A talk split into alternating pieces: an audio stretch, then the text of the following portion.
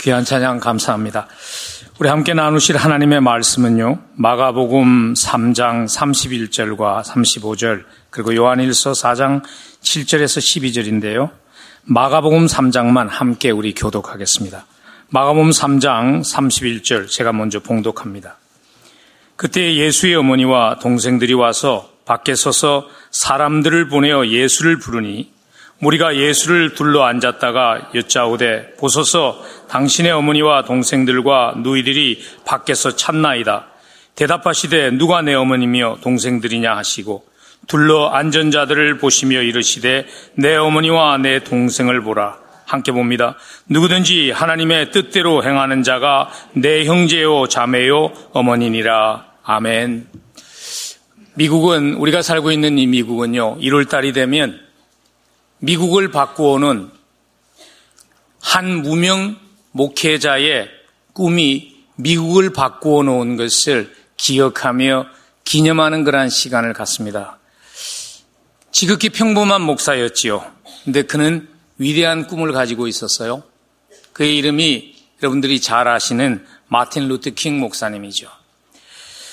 그의 연설문으로 우리에게 익숙해진 이맘때가 되면 항상 우리가 접하게 되는 그의 연설문 I have a dream. 나는 꿈이 있습니다. 매년 동일한 내용을 듣지만은 얼마나 들을 때마다 가슴을 감격해 하는 그러한 연설인지 모릅니다. I have a dream. 나에게 꿈이 있습니다. 나의 자녀 넷이 사는 이 나라가 언젠가는 피부로 개인의 가치가 인정받는 것이 아니라 그들의 인격으로 판정받는 발이 날이 오기를 I have a dream. 나는 꿈꿉니다. 사실은 미국의 이민자로 살고 있는 우리 모두는요, 마틴 루트 킹 목사의 꿈과 희생에 빚진 자라고 해도 과언이 아닙니다. 그러나 안타까운 것은 이것입니다. 세월이 흘러가면서 그 꿈의 소중함을 망각한 채 살아가는 그러한 모습들을 우리 주변에서 너무 많이 본다는 것입니다. 우리는 인생을 살면서 누구도 스스로 이 자리에 아무 도움 없이 선 사람은 없습니다. 우리는 인생을 살아가면서 누군가의 희생으로, 누군가의 도움으로 지금 이 자리까지 왔지만 자칫 잘못하면 그것을 잊고 살기가 얼마나 쉬운지 모릅니다. 이러한 동일한 위험이 이 땅을 살아가는 하나님의 나라를 위해서 살아가는 크리스찬들에게도 있습니다. 하나님께서 지금의 우리가 될 수 있도록 십자가를 통해서 희생의 대가를 지불하셨음에도 불구하고 구원받은 크리스찬들이 그 하나님의 꿈과는 아무런 상관없는 그러한 인생을 살기가 얼마나 쉬운지 모릅니다. 여러분, 하나님의 꿈이 무엇일까요? 십자가를 통해서 하나님이 가지셨던 하나님의 꿈이 과연 무엇일까요? 예수 그리스도를 통해서 하나님께서 이루시기를 원했던 그 꿈을 한마디로 요약하면 무엇일까요? 여러분들이 그 답을 다양하게 하신 것 같아요. 그 꿈은 세계 선교라고, 그 꿈은 전도라고, 그 꿈은 가난한 사람을 구제하는 것이라고, 그 꿈은 진정한 예배이라고, 그 꿈은 신앙 교육이라고. 다 틀린 답은 아니에요. 나 정답은 아닙니다. 그 모든 답들은 그 꿈을 이루기 위한 방법이지 궁극적인 꿈은 아닙니다. 하나님께서 십자가를 통해서 아들을 우리에게 주시며 이루시기를 원한 꿈이 있었습니다. 그 꿈이 뭘까요? 그 꿈은요, 하나님의 꿈은 복음으로 회복된 새로운 가족을 이루는 것이었습니다. 하나님의 꿈은 복음으로 새로운 가족을 이루는 것이 하나님의 꿈이었어요. 하나님을 아버지로 모신 새로운 가족, 그것이 하나님의 꿈이었습니다. 그래서 오늘 예수님께서 우리가 함께 교독했던 마가복음 3장 2절에서 그 하나님의 꿈을 선포하고 있는 거예요. 파격적인 선포였어요. 누가 내 어머니며 동생들이냐 하시고 둘러 앉은 자들을 보시며 이르시되 내 어머니와 내 동생을 보라. 누구든지 하나님의 뜻대로 행하는 자가 나의 동생이요, 나의 형제요, 나의 자매요, 나의 어머니니라. 여러분, 이 선언이 얼마나 파격적이었을까요? 유대인들에게는요, 혈육이, 가족이 얼마나 중요한 그러한 민족이었는지 모릅니다. 근데 그들을 향해서 하나님께는 꿈이 있다는 것. 하나님은 복음을 통해서 이루시기를 원하는 내 가족, 내 자식, 그 이상의 하나님의 꿈이 있다는 것. 마치 마틴, 마틴 루트킹 목사가 흑인과 백인이 흑인과 유색 인종이 같은 자리에서 커피를 마실 수 없고 흑인과 유색 인종들이 같은 버스를 타고 학교에 갈 수 없었던 그러한 시절에 I have a dream. 나는 옛날 노예의 아들들이 노예 주인의 아들들과 함께 살게 되는 그날을 꿈꿉니다. I have a dream now. 어느 날 백인 어린이가 흑인 어린이와 형제 자매처럼 손을 잡게 되는 그날을 꿈꾼다고 그가 얘기했을 때 그것이 파격적인 선언이었듯이 예수님께서 지금 누가 나의 형제냐고 누가 나의 진정한 가족이냐고 하나님의 뜻을 행하는 그들이 하나님이 꿈꾸시는 진정한 형제요 자매요 어머니요 아버지라는 선언을 했을 때 그 선은 파격적인 그러한 선언이었죠. 예수님께서 물론 육신의 가족이 중요하지 않다 그 말 하신 것은 아니죠. 예수님이 육신의 가족들을 마음에 두셨죠. 십자가를 지시면서 예수님의 마음을 채우고 있었던 분이 그의 육신의 어머니셨어요. 그래서 그 어머니를 사랑하는 제자 요한에게 맡기시죠.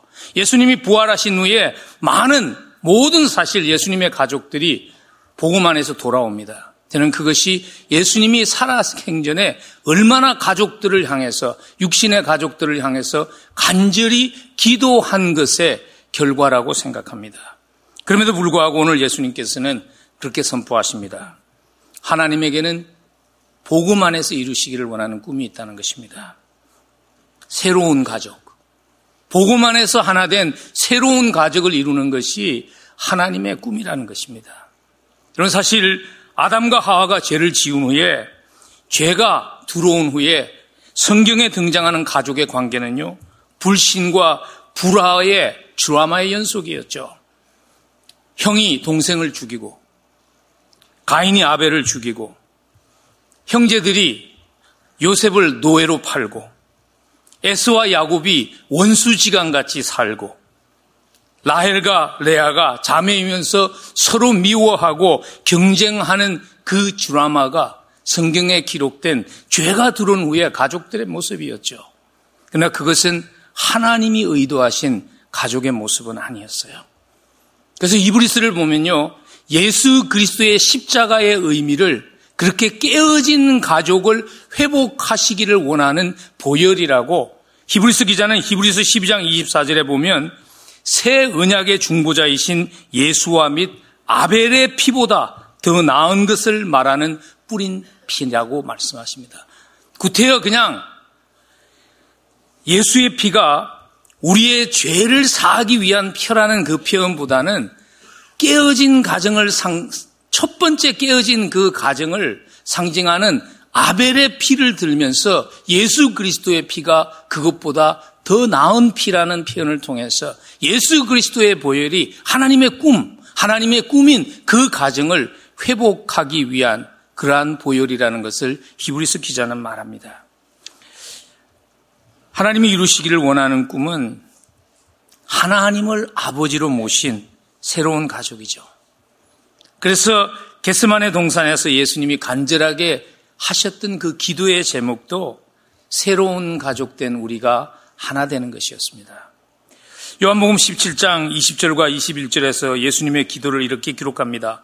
내가 비옵는 것은 이 사람들만 위함이 아니요 제자들만이 아니라 또 저희 말을 인하여 나를 믿는 사람들도 위함이니 아버지께서 내 안에 내가 아버지 안에 있는 것 같이 저희도 다 하나가 되어 우리 안에 있게 하사 세상으로 아버지께서 나를 보내신 것을 믿게 하옵소서. 2000년 전에 하신 기도이지만 얼마나 이 시대에 필요한 이 시대에 적합한 그러한 기도의 내용인지 모릅니다. 왜냐하면 우리가 살고 있는 시대는요, 비주얼 시대입니다. 보기를 원하는 시대예요. 이제는 그냥 전화 목소리를 듣는 것만도 충분하지 않잖아요. 그래서 전화기에 비디오가 달린, 카메라가 달린 그러한 전화기가 우리가 살고 있는 시대죠. 그러한 모습들이 신앙을 추구하는 사람들의 모습에서도 볼 수 있는 것을 우리가 알아야 합니다. 신앙마저도 이론이 아닌 실체를 보기를 원하는 사람들이 우리 주변에 많다는 것을 우리가 인식하는 것이 필요해요. 몇 년 전 일이죠. 미국의 복음주의 대표적인 목사님이라고 할 수 있는 릭 워런 목사님과 그리고 무신론자였던 샘 해리스가 논쟁을 벌였어요. 주제는 뭔가 하면 토론을 했는데 하나님은 과연 존재하는가 하는 주제였어요. 리그론 목사님은 리그론 목사님의 입장에서 하나님은 존재합니다 하는 것을 성경과 여러 가지 예를 들면서 설명하죠. 그리고 무신론자였던 샘 해리스는 하나님이 존재하지 않는다는 것을 논리적으로 조목조목 그가 공박을 하다가 그가 마지막에 굉장히 유명한 한마디를 합니다. 그게 뭔가 하면 피자가 존재함의 가장 강력한 증거는 피자를 볼 수 있다는 것입니다. 그는 그렇게 얘기합니다. 뭘 말하는 거죠? 하나님 한번 보여줘봐. 그럼 내가 믿게 하는 거예요. 억지죠. 사실은 억지죠. 유한한 인간이 무한한 하나님을 담아서 보여줄 수 없어요. 그러나 우리가 잊지 말아야 하는 것은 이것입니다. 물론 우리에게 한계가 있지만 우리가 만난 그 하나님이 우리를 통해서 보여질 수 있는 그 능력과 특권이 우리에게 주어졌음에도 불구하고 우리는 단지 하나님을 찾기를 원하지만 하나님을 보기를 원하는 그 사람들을 쉽게 무시하는 그러한 실수를 하기가 얼마나 쉬운지 모른다는 것입니다. 사실 오늘 예수님이 기도하신 것과 같이요. 오늘날의 교회가 예수 그리스도가 하나님의 아들이시며 구원자임을 보여줄 수 있는 증명해 줄 수 있는 가장 강력한 증거는 우리가 하나님이 꿈꾸신 그러한 가족의 모습을 보여주는 것입니다. 그래서 우리는 교회를 함께 세워가면서요, 이 질문을 하면서 우리의 발걸음을 점검하는 것이 필요합니다. 우리는 하나님이 꿈꾸시는 하나님이 꿈꾸신 그러한 가정과 같은 교회를 그러한 모습으로 우리는 성숙해 가고 있는가 우리의 모습을 점검하는 것이 필요합니다. 2020년도를 시작하면서 사랑의 40일 캠페인을 함께하는 이유가 여기 있습니다. 앞으로 6주 동안 하나님이 꿈꾸시는 새로운 가족으로 성숙하기 위해서, 성숙해지기 위해서 필요한 훈련을 함께 하려는 것이 사랑의 40일입니다. 하나님이 꿈꾸신 그러한 하나님이 의도하신 복음 안에서 하나 된 가족이 되기 위해서 우리가 함께 노력해야 될 모습들을 배워가고 삶으로 살아내는 그러한 훈련을 하는 시간이 사랑의 40일 캠페인의 기간의 목적입니다. 하나님이 꿈꾸시는 가족 되기 위해서 우리가 순종해야 될 태도가 뭘까요? 예수님께서 그렇게 말씀하셨죠. 35절에서 누구든지 하나님의 뜻대로 행하는 자가 내 형제요 자매요 어머니라고 그랬어요. 순종이 우리를 하나님의 가족 되게 하고 순종이 우리를 하나님의 가족됨을 보여주게 하는데 그 순종의 모습은 뭘까요? 그건요, 사랑입니다. 오늘 우리가 함께 사랑의 40일 캠페인을 열면서 율법의 완성이 사랑이라고 하나님 사랑과 이웃 사랑이라고 우리가 함께 외웠는데요. 우리에게 필요한 순종은 사랑입니다. 성경은 그래서 55번씩이나 우리에게 사랑하라고 명령하십니다. 여러분, 왜 그렇게 성령에 똑같은 말을 반복하면서 사랑하라고 말하는 그 이유가 뭘까요? 중요하니까 그렇겠죠. 물론 중요하니까 그렇습니다. 그러나 또 한 가지 이유가 있다고 생각해요. 왜냐하면 사랑하는 것이 쉽지 않기 때문입니다. 사랑하는 것이 우리에게 결코 자연스럽지 않기 때문입니다. 그래서 성경은 끊임없이 55번을 신약 성경에서 반복하며 우리에게 사랑하라고 말씀하시는 것입니다. 여러분 사실 사랑하는 것 쉬운 사람 없습니다. 사랑 쉽지 않아요. 근데 그 쉽지 않은 사랑, 자연스럽지 않은 사랑 어떻게 삶으로 살아낼 수 있을까요? 오늘 그 질문의 답을 요한일서 4장이 우리에게 하십니다. 우리 한번 요한일서 4장 10절과 11절 말씀 한 목소리로 함께 우리 합독하면 좋겠습니다. 사랑은 여기 있으니 우리가 하나님을 사랑한 것이 아니요 하나님이 우리를 사랑하사 우리 죄를 속하기 위하여 화목 제물로 그 아들을 보내셨습니다. 사랑하는 자들아 하나님이 이같이 우리를 사랑하셨은즉 우리도 서로 사랑하는 것이 마땅하도다. 오늘 요한일서는요 우리에게 자연스럽지 않은 사랑, 쉽지 않은 그 사랑을 해내려면 제일 먼저 이것을 기억하라고 말씀하십니다. 사랑받은 자라는 것을 기억할 수 있을 때 우리는 사랑할 수 있게 된다는 것을 기억하라는 것입니다. 우리는 사랑하기가 어려운 이유로 내가 사랑해야 되는 대상에 대한 여러 가지 불평을 자주 하지만은요, 실제로 사랑에 있어서 가장 중요한 역할은 상대방이 아니라 우리 자신입니다. 나에게 사랑받은 자라는 그 확신이 없으면 우리는 우리에게 없는 것을 나누어 줄 수 없습니다. 성경이 사랑하라고 말씀하실 때 오늘 본문도 보면요. 하나님이 우리를 사랑하셨은즉 우리도 서로 사랑하는 것이 마땅하다고 항상 사랑을 가르칠 때 하나님이 우리를 먼저 사랑하신 것을 언급하는 이유는 사랑받았으니까 의무야 그 의미보다는요, 우리가 사랑받았기 때문에 우리에게 사랑할 수 있는 능력이 주어졌다는 것을 기억하라는 것입니다. 내가 사랑받은 자라는 것을 먼저 기억하라는 것입니다. 하나님이 우리를 얼마나 사랑하시는지 모릅니다.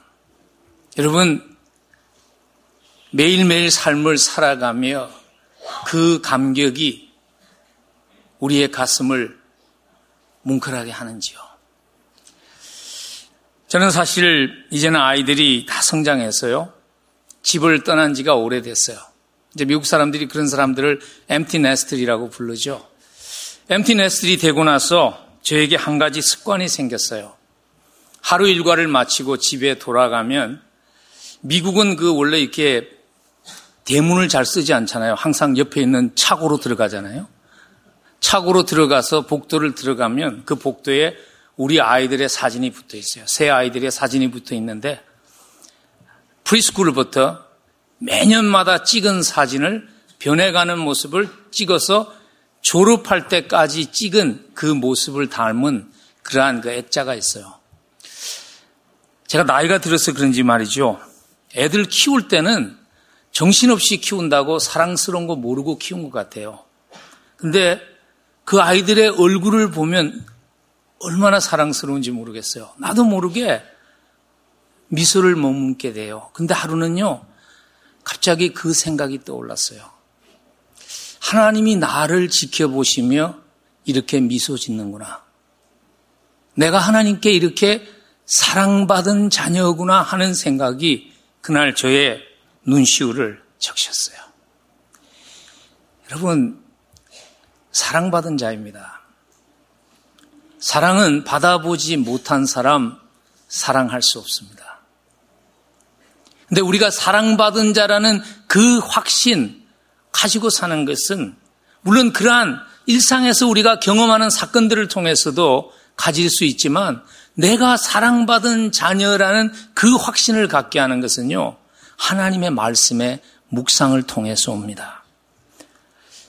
우리가 살고 있는 이 세상은 끊임없이 우리가 사랑스럽지 않다는 그 메시지로 우리를 계속 혼동되게 하는 세상이잖아요. 세상의 사랑이라는 것은 그들이 필요한 조건을 맞춰줘야지 가치 있는 인생, 사랑받는 인생이 될 수 있어요. 그러나 하나님의 사랑은 다릅니다. 그래서 말씀으로 돌아가서 내가 사랑받은 자라는 것을 매일매일 묵상하는 것이 필요합니다. 사실 우리 예수님도 이 땅에 오셨을 때요. 환영받는 그러한 삶 아니었죠. 예수님이 이 땅에 오셨을 때 사랑스럽지 않다고 고발하는 소리를 들으면서 사셨죠. 오늘 마가복음 우리가 함께 나눈 3장의 배경도 보면요. 3장 21절에 보니까 예수님의 친족들이 듣고 그를 붙들러 나오니 이는 그가 미쳤다 함이라. 예수님께서 병든 자를 고치셨어요. 예수님께서 귀신 들린 자들에게 귀신을 쫓아주셨어요. 그랬더니 그의 친척들이 하는 얘기가 뭐냐면 그 친구가 미쳤다. 귀신 들렸다고. 근데 친척들뿐만 아니었죠. 오늘 마가복음은 분명히 얘기하세요. 31장에 보면 예수님의 어머니, 육신의 어머니와 동생들마저도 그렇게 생각했어요. 그래서 예수님을 데리러 온 것이죠. 근데 우리 예수님은 그런 세상을 향해서 미워하고 보복하려고 하시기보다는 끝까지 사랑하셨죠. 그래서 십자가에서 예수님이 그렇게 기도하시지 않습니까? 아버지, 저들의 죄를 사하여 주옵소서.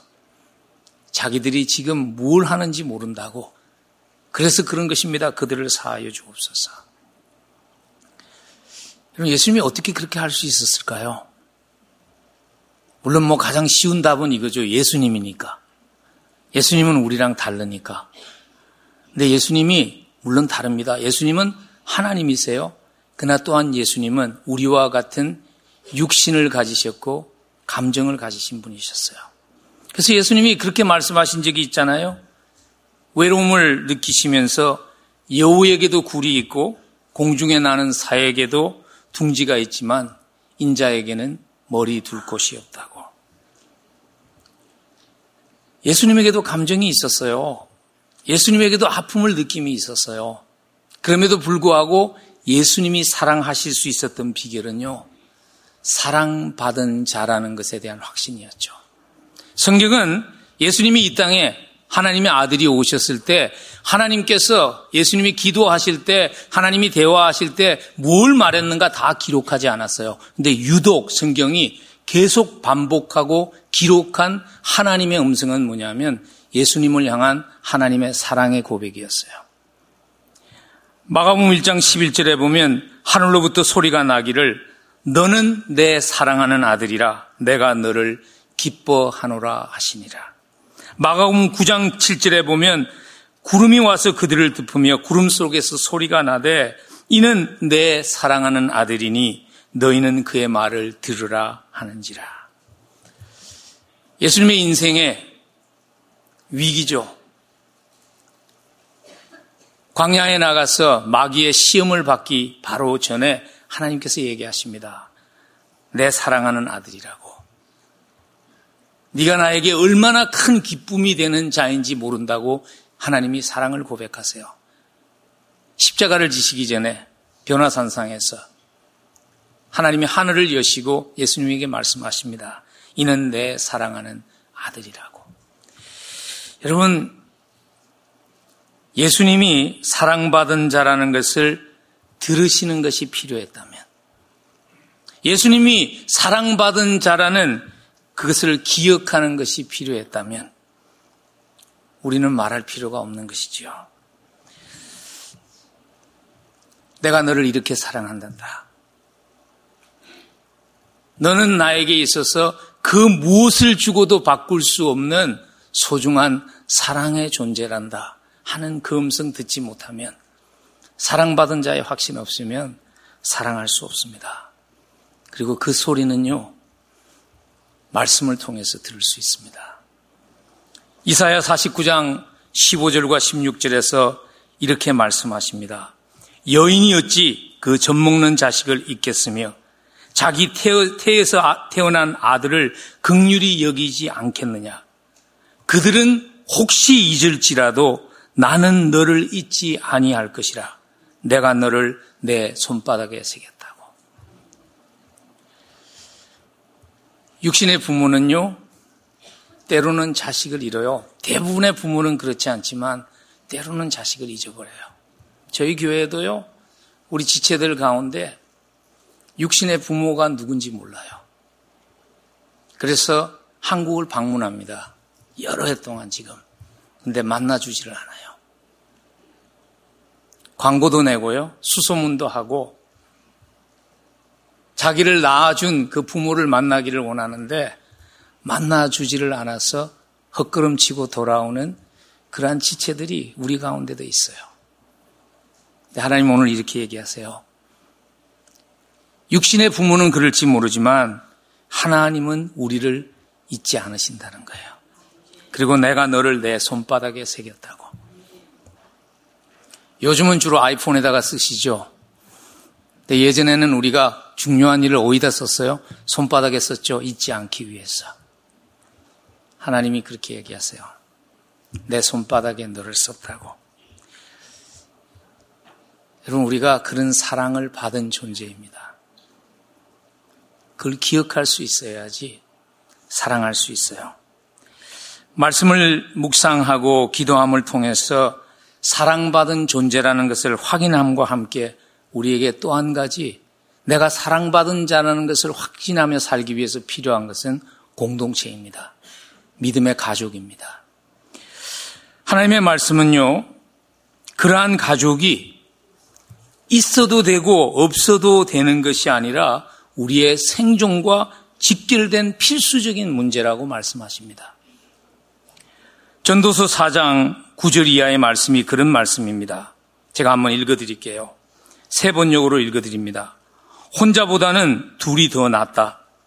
두 사람이 함께 일할 때에 더 좋은 결과를 얻을 수 있기 때문이다. 그 가운데 하나가 넘어지면 다른 한 사람이 자기 동물을, 동물을 일으켜 줄 수 있다.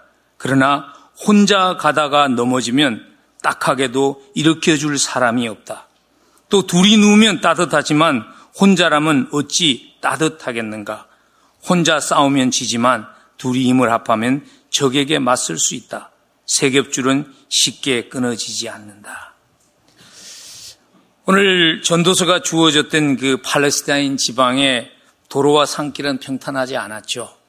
그래서 어두운 길을 가다가 웅둥이가 파져 있는데 보지 못하고 빠질 수도 있고요. 큰 돌에 걸려서 심하게 다쳐서 넘어질 수 있어요. 근데 그 순간에 누군가가 함께한 사람이 있다면 살아날 수 있죠. 그런데 아무도 없다면 살아남을 수 없다는 것입니다. 우리의 인생도 마찬가지 아닐까요? 살아가면서 때로는 넘어지는 그러한 순간들. 나의 실수 때문에 넘어질 수도 있고요. 우리가 살고 있는 이 세상이 험하기 때문에 넘어질 수도 있죠. 넘어지는 일은 피할 수 없어요. 그러나 넘어졌을 때 일으켜 줄 수 있는 그러한 가족이 있다면 그 사람은 복된 사람이죠. 오늘 11절에서 또한 둘이 누우면 따뜻하다 하는 그 표현은 배경이 집안의 침대가 아니고요. 여행자들의 그 여행길에 밤을 맞이했을 때가 배경입니다. 나그네가 가다가 사막에서 온도가 떨어진 그 환경 가운데서 밤을 만나면 나그네가 서로 등을 맞대고 모르는 사람이니까요. 등을 맞대고 그 몸의 체온으로 서로가 그 추위를 이겼어요. 그러지 않으면 얼어 죽는 거예요. 뭐 담요를 가져가지 그러나요? 네, 여러분 먼 길을 가면서 무거운 짐들을 가지고 달 수 있는 상황이 아니었죠. 그래서 서로가 필요했던 것이죠. 그리고 서로라는 것은 그것은 그냥 사치가 아니라 생존의 중요한 조건이었어요. 우리가 인생길 가면서 외롭고 추운 밤 찾아옵니다. 누군가가 내 혼자 이길 수 없을 때, 내 혼자 추위를 이길 수 없을 때, 외로움을 이길 수 없을 때 함께 해줄 수 있는 그러한 가족이 필요해요. 그래서 저희 교회에서 오이쿠스라는 작은 공동체를 세우려는 이유가 거기에 있는 것입니다. 끊임없이 세상 가운데에서 사랑스럽지 않다고 필요한 존재가 아니라는 소리를 듣는 그러한 외로운 인생의 밤을 지나갈 때 누군가가 당신은 꼭 필요한 한 사람입니다. 당신은 세상의 그 무엇과도 바꿀 수 없는 사랑스러운 사람입니다. 소중한 사람입니다. 하는 것을 함께 말해 줄 수 있는 그 누군가가 우리에게 필요하기 때문입니다. 가끔 이렇게 말하는 분들이 계세요. 뭐 목사님과 전도사님과 같이 전문가들이 와서 가리키는 것도 아닌데 거기 가서 쓸데없이 시간 낭비할 게 뭐 있냐고. 여러분 왜 그런 생각을 갖는 줄 아세요? 우리가 지금 우리가 살고 있는 이 세상의 풍조에 세뇌돼서 그런 거예요. 이 세상은요 모든 것을 전문가에게 맡기잖아요. 그게 우리에게 너무 익숙한 거예요. 그러나 여러분 전문가는요 아픔을 느껴주고 함께 슬퍼해 주지 않아요. 제 친구들 가운데요 죄송합니다. 다 그런 거 아니겠지만 부인이 의사인 친구들이 있어요. 그런 친구들은요, 감기 같은 거 들면 얄짜 없습니다. 아무 동정도 없습니다. 뭐 병원에 가서 매일 죽는 사람 출입하는 사람이 집에 왔는데 남편이 감기 걸렸다고 그거 뭐 아무런 관심의 대상도 되지 않아요. 여러분 아픔을 나눈다는 것은요 같은 수준의 같은 자리에 있는 사람이 할 수 있는 거예요. 교회를 섬기면서 이렇게 보면 하나님이 함께 하시지만 어두운 골짜기를 지나갈 때가 있어요. 넘어질 때가 있어요. 스스로 일어설 수 없을 때가 있어요. 그때 함께 울어주고 함께 짐을 저질 수 있는 가족이 있는 분들은요, 일어나요. 다시 일어나요. 근데 안타까운 것은 보면, 불행하게도 한 사람만 있어도 일어날 수 있는데, 그 한 사람이 없어서 홀로 무거운 짐을 비틀거리며 지고 걸어가는 사람들, 안타까운 것은 뭔지 아세요? 마지막에 가서 항상 이런 얘기를 해요. 하나님이 사랑이 아니라 그래요. 왜냐하면 사랑을 우리가 받으며 사랑을 느끼며 사는 데는 we need God in skin. 여러분 그 얘기 아시죠? 어린아이가 밤이 되면 재우면 우는 거예요. 그래서 아버지가 항상 그 아이에게 그렇게 얘기하는 거예요. 아빠가 얘기했지 하나님이 항상 너와 함께 해. 그러니까 그 아이가 울면서 그랬다는 거 아니에요. I need God in skin. 나는 느낄 수 있고 볼 수 있는 그러한 스킨을 가진 피부를 가진 하나님이 필요해요. We all need. 우리는 모두 we need God in skin. 여러분 예수님의 기적의 사건들을 읽을 때 보면 중풍 들린 친구를 내 친구가 침대채 가지고 온 사건 읽으신 거 기억나시죠? 예수님이 왔는데 갈 수 없잖아요. 중풍 걸렸는데. 친구들이 침제태 졸고 와가지고 지붕을 뜯고 사람들이 너무 많아서 들어갈 수 없으니까 지붕을 뜯고 지붕에서 침대를 내려서 예수님이 그의 그를 치유하시죠. 근데 예수님이 그때 하신 말씀이 뭔지 아세요? 예수께서 그들의 믿음을 보시고 병자의 믿음을 본 게 아니에요. 친구의 믿음을 보시고 죄송합니다. 중풍병자에게 이르시되 작은 자야 내가 죄 사함을 받았느니라 하시니라.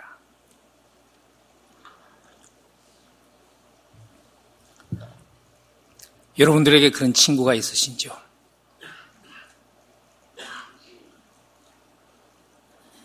그런 친구를 만드는 그러한 가족을 만드는 오이코스가 되시기를 간절히 축복합니다. 하나님의 꿈인 복음 안에서 가족 되는 것을 이루면요. 그래서 꼭 기억해야 되는 원리가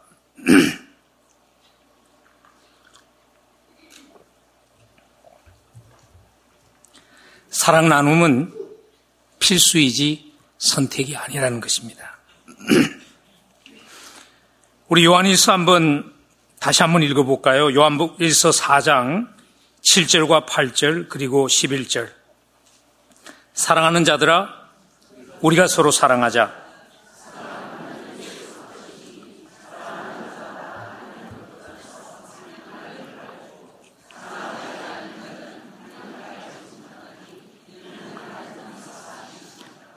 어느 때나 하나님을 본 사람이 없어되 만일 우리가 서로 사랑하면 하나님이 우리 안에 거하시고 그의 사랑이 우리 안에 온전히 이루어지느니라. 오늘 말씀은요, 우리에게 하나님을 안다는 증거가 사랑 나눔이라고 말씀하세요. 또한 그 반대로 말하면 사랑 나눔이 없다는 것은 하나님을 알지 못하는 증거라고 말씀하세요. 그래서 사랑 나눔은 그것은 필수이지 선택 사항이 아니라는 것입니다. 그런 생각 우리가 다 하잖아요. 사랑이 가지 않는데, 사랑이 느껴지지 않는데, 어떻게 그런 사람을 사랑합니까? 근데 여러분, 예수님이 여러분들에게 사랑이 갔기 때문에 여러분을 사랑하셨을까요? 여러분, 예수님이 여러분들이 너무 사랑스러웠기 때문에 여러분을 사랑했다고 생각하세요? 우리가 하나님의 사랑받은 자 된 것은 십자가 이후의 사건이죠. 제가 예수님을 만났을 때는요, 사랑스러운 자 아니었습니다. 하나님께서 사랑으로 나를 찾아왔을 때 나는 하나님을 거부하고 하나님을 조롱하는 거만한 자였어요. 하나님의 사랑보다는 세상의 사랑에 목말라 살았던 사랑스러운 자가 아니었어요. 로마서에서 말하듯이 하나님과 원수된 자였어요. 사랑스럽지 않았어요. 하나님이 사랑스러워서 우리를 사랑하신 것 아니죠. 십자가는요, 사랑스러운 자를 위한 것이 아니었습니다. 십자가는 사랑스럽지 않은 자를 향한 예수님의 순종의 결과로서 우리가 사랑스러운 자가 되게 하신 것입니다. 그래서 사랑받았기 때문에 그 사랑을 우리가 받았기 때문에 우리가 지고 가야 하는 십자가는 사랑의 십자가입니다. 사랑함이 십자가라고 말할 수 있는 것은요. 왜냐하면 우리의 사랑해야 될 대상이 항상 호감이 가는 사람, 나에게 편한 사람만이 아니기 때문이죠. 주님께서 그렇게 말씀하셨죠. 마태복음 5장 46절에서 너희가 누, 너희가 너희를 사랑하는 자를 사랑하면 무슨 상이 있으리요? 세리도 이와 같이 안 하겠느냐? 사랑은요, 선택이 아니에요. 사랑은 해도 되고 하지 않아도 되는 것이 아니에요. 사랑은 필수예요. 그래서 고린도전서 13장에 보면 사랑을 정의를 내리면서요. 제일 먼저 언급한 특징이 뭐냐 하면 오래 참는 것이에요. 사랑은 오래 참고 그냥 참는 것이 아니라 오래 참는 것이에요. 영어 성경에 보면 그래서 번역을 하면서 long suffering이라는 그러한 표현으로 번역을 했어요. 오랫동안 고통당하는 것이라. 사랑한다는 것은 사랑하기 위해서 오랜 세월을 고통당하며 감수하는 그, 것을 지나감이 있어야 한다는 것입니다. 왜냐하면 여러분, 내가 사랑한다고 내가 사랑하기를 원하는 대상이 내가 사랑하기를 원하기 때문에 그 사랑을 그냥 듬석 받아주지 않아요.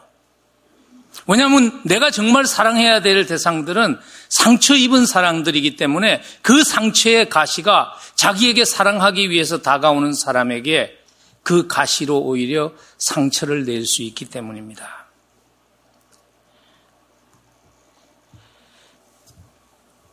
그래서 오래 참으며 사랑하기 위해서 꼭 기억해야 되는 한 가지 원리가 오늘 우리가 함께 나누었던 요한일서 4장에 계속 반복되고 있죠. 그게 뭐냐면 사랑은 감정의 결과가 아니라는 거예요. 사랑은 의지적인 행동의 결과라는 것입니다.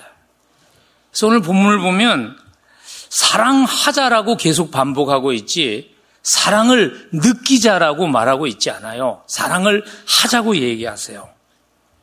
왜냐하면 사랑은 느낌이 아니라 의지적인 행동이, 의지적인 결단의 결과로 나오는 행동이기 때문에 그래요. 여러분, 우리가 하나님이 의도하신 그러한 가족이 되기 위해서, 사랑하기 위해서 어떤 의지적인 행동의 결단이 있어야 할까요? 오래 참으면서 사랑하려면요, 나의 권리를 포기하는 의지적인 결단이 있어야 합니다.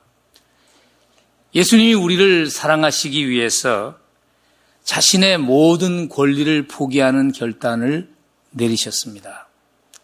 빌립보서 2장 7절에 보면 오히려 자기를 비워 종의 형태를 가지사 사람들과 같이 되셨고 사람의 모양으로 나타나사 자기를 낮추시고 죽기까지 복종하셨으니 곧 십자가에서 죽으심이라. 예수님이 우리를 사랑하시기 위해서 권리를 내려놓으셔야 했습니다. 여러분, 솔직히 우리가 사랑하기 어려운 것이 내 권리를 포기하지 못하기 때문 아닐까요? 내가 잘못한 것이 없는데 왜 내가 양보해야 돼? 왜 내가 희생해야 돼? 하는 자기의 권리를 내려놓지 못하고 주장하기 때문에 사랑하는 것이 어려운 것 아닐까요?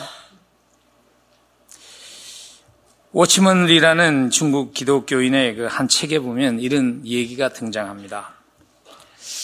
한 중국 교회 교인이 크리스찬이 벼농사를 하는데 말이죠. 그래서 물을 끌어오기 위해서 정말 수고해서 물을 끌어와 가지고는 자기 논에다가 물을 댄 거예요. 근데 다음날 아침에 일어나 보니까 물이 빠져 있어요. 그래서 이상하다고 생각하고 또 이렇게 물을, 물기를 이렇게 보수하고 해서 물을 대면 다음날 아침엔 다 빠지는 거예요. 그래서 하룻밤은 이제 지켜본 거죠. 무슨 일이 일어나는가 보니까 바로 옆에 논의 주인이 와가지고 물줄기를 자기한테 돌리는 거예요. 그래서 막 화가 나서 항의를 하려고 그러는데 알아보았더니 그 사람이 얼마 전부터 자기 교회를 나오기 시작한 거예요. 그래서 며칠간 고민하는데 그래도 하나님 이거 틀린 일이니까 바로 잡아줘야 되지 않습니까? 하고 생각하는데 계속 자기 마음이 편하지 않는 거예요. 그래서 하나님께 기도했어요. 하나님, 내가 지금 내가 잘못한 것이 없고 내가 지금 옳은 일을 하는데 왜 이렇게 내 마음이 안 편합니까? 기도했는데 하나님이 자기에게 그런 마음을 답해 주셨대요. 너는 옳은 일만 하면서 살겠느냐? 그 이상은 할 수 없느냐? 그렇게 말씀하셨대요. 그래서 그날 밤에 나가서 자기가 자진해서 자기의 논의 물을 그 옆에 농부에게 대주었다는 것입니다. 여러분, 사랑하는 삶은요, 권리를 내려놓을 때 가능해집니다. 이번 40일 동안 그 권리를 내려놓는 훈련을 좀 하면 좋겠어요. 여러분이 내려놓아야 할 지금 꼭 붙잡고 있으면 내려놓지 못하는 여러분이 내려놓아야 할 그 권리의 모습은 무엇일까요? 혹시 내가 가장 소중하게 여기는 시간이라는 권리 아닐까요? 혹시 상처 입기 싫은 자기 보호의식이라는 권리의식은 아닐까요? 혹시 나를 이 모습은 이 사람들이 모르면 좋겠는데 하는 그 프라이버시라는 그 권리의식은 아닐까요?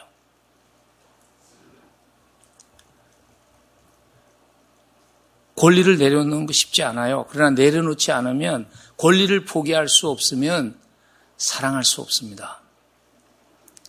이번 40일이 나의 권리를 내려놓는 연습을 하는 그러한 40일이 되기를 간절히 축복합니다. 근데 내려놓고 포기하는 것 쉽지 않지만요. 사랑하기 위해서 내려놓으면 더 소중한 축복을 누리게 됩니다. 요한일서 4장 7절에 보니까 사랑하는 자들아 우리가 서로 사랑하자 사랑은 하나님께 속한 것이니 사랑하는 자마다 하나님으로부터 나서 하나님을 알고 내려놓고 사랑하게 될 때 누리는 축복이 하나님을 알게 돼요. 여기서 지금 하나님을 안다는 것은 하나님에 대한 지식이 많아진다는 얘기가 아니죠. 하나님을 알게 된다는 것은 우리가 하나님을 닮아가게 된다는 얘기예요. 나의 권리를 내려놓고 사랑하면 하나님을 닮은 모습으로 회복되는 그러한 축복을 누립니다. 그리고 더 나아가서 또 한 가지의 축복을 오늘 요한일서 4장은 우리에게 약속하는데요. 내려놓고 사랑하는 것 어렵지만 그 결정을 내리면 하나님의 사랑이 우리 속에 가득 차게 돼요. 요한에서 4장 12절에 그렇게 말씀하시죠. 어느 때나 하나님을 본 사람이 없어되 만일 우리가 서로 사랑하면 하나님이 우리 안에 거하시고 그의 사랑이 우리 안에 온전히 이루느니라. 여기서 지금 온전하게 된다는 이 말은 최대한으로 꽉 찬 상태 아닙니까? 하나님의 사랑을 듬뿍 누리는 그러한 상태가 되는 것이죠. 여러분, 사람이 사랑받으면 아름다워지죠. 그래서 사랑에 빠지면 얼굴에 생기가 돌잖아요. 예전에 저희들이 젊을 때 누가 이렇게 보면 갑자기 얼굴에 생기가 돌면 그렇게 묻잖아요. 넌 누구 생겼구나? 그렇게 물어보잖아요. 그죠? 40일을 지난 후에 우리 주변 사람들이 우리에게 그렇게 물었으면 좋겠습니다. 혼자 사시는 분들에게 너 누구 생겼구나? 그렇게 물어보면 좋겠어요. 근데 결혼한 사람들에게는 그렇게 물어보면 안 되겠죠. 예. 우리에게 너 요즘 무슨 좋은 일이 생겼구나. 그렇게 물어볼 수 있으면 좋겠어요. 서로 사랑함을 통해서 그리스도가 우리를 채웠기 때문에 하나님의 사랑이 우리를 채웠기 때문에 우리도 모르게 그 사랑이 우리를 통해서 흘러나가 우리의 삶 속에 함께 하시는 그 하나님을 우리의 이웃이 보게 하는 그러한 축복의 통로 되시기를 주의 이름으로 간절히 축복합니다. 우리 함께 기도하겠습니다. 우리 한번 기도하실 때 하나님 내가 내려놓지 못한 나의 권리 그래서 하나님이 원하시는 정말 하나님이 꿈꾸시는 그러한 가족 그 가족의 사랑 맛보며 살지 못하는 내려놓지 못한 그 권리 주님 내려놓을 수 있게 도와주세요. 기도하면 좋겠어요. 주님 구원받고 사랑받고 살아가는 나의 삶이 하나님의 꿈과는 아무런 상관이 없는 그러한 삶이 아니라 그 하나님의 꿈을 그 하나님의 꿈에 동참하는 그러한 삶이 되도록 주님 나를 사용해 주세요. 우리 한번 함께 기도하며 나아갑니다. 하나님, 사랑이 쉽